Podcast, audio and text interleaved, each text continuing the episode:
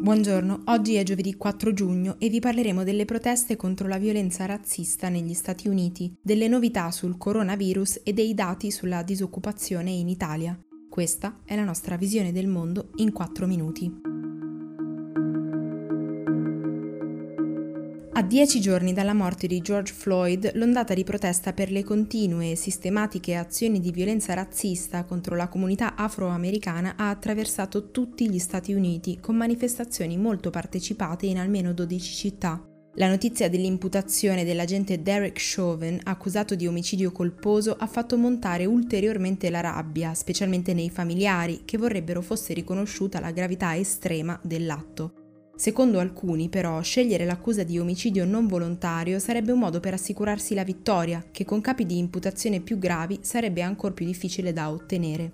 Una circostanza che non fa che sottolineare tutta una serie di problematiche che in questi giorni vengono sollevate, la brutalità di alcuni membri delle forze di polizia, la sistematicità con cui questa viene accettata e coperta, il pervasivo razzismo con cui viene applicata.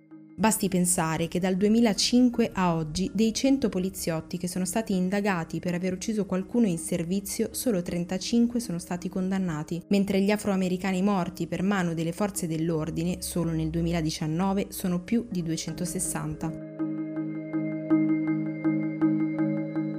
Un'indagine del Guardian ha messo in dubbio l'affidabilità dei dati che sono stati alla base delle decisioni dell'Organizzazione Mondiale della Sanità e di diversi governi nazionali per indirizzare politiche e trattamenti contro il coronavirus. Molti numeri infatti sono stati forniti da un'azienda statunitense di analisi che durante la pandemia ha dichiarato di aver costruito un database sul Covid-19 grazie alla collaborazione con più di mille ospedali in tutto il mondo. La ricerca effettuata dal quotidiano britannico ha però rilevato che alcuni dipendenti dell'azienda non avrebbero avuto le adeguate competenze scientifiche per il compito, oltre a diverse lacune sulla metodologia di riperimento dei dati da parte della società. In Sudafrica invece la Corte ha decretato incostituzionali le misure restrittive imposte dal governo per affrontare il coronavirus. Secondo la sentenza i regolamenti non sono utili a perseguire l'obiettivo di rallentare il tasso di infezione o di limitare la sua diffusione. Entro 14 giorni l'esecutivo dovrà quindi rivedere e modificare questi provvedimenti. Tornando in Europa, il ministro austriaco degli esteri, Alex Kallenberg, ha dichiarato che il paese aprirà i confini a sette stati confinanti, ma i dati non rendono ancora possibile un'apertura verso l'Italia. Una nuova valutazione sullo stato epidemiologico del nostro paese è prevista per la prossima settimana. Infine in Cina l'inquinamento atmosferico è risalito ai livelli pre-pandemici e secondo gli scienziati in Europa potrebbe accadere lo stesso. Nel paese asiatico, all'apice dell'emergenza sanitaria, i livelli di biossido di azoto sono diminuiti del 38% rispetto al 2019, mentre quelli di polveri sottili del 34%.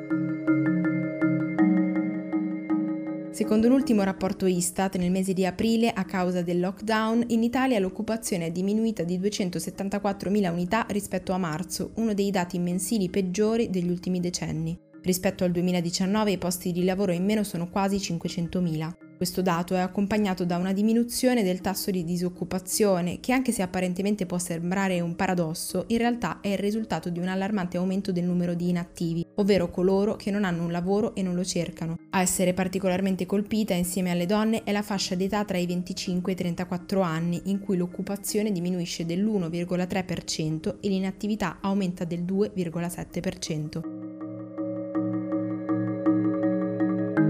Per oggi è tutto. Da Antonella Serrecchia da Rosa Uliassi, a domani.